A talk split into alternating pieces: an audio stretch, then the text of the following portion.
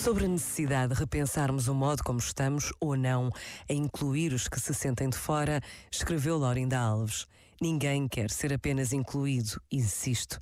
Todos queremos ser valorizados no sentido de sermos reconhecidos pelos nossos talentos e competências, sejam eles quais forem.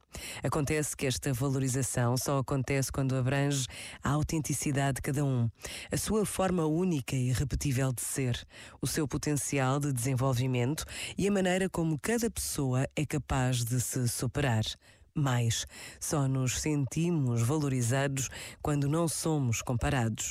Toda a comparação é perversa, sobretudo quando comparamos pessoas ou deixamos que nos comparem uns aos outros. A única comparação possível e desejável é a de nós conosco próprios. Este momento está disponível em podcast no site e na app da RGP.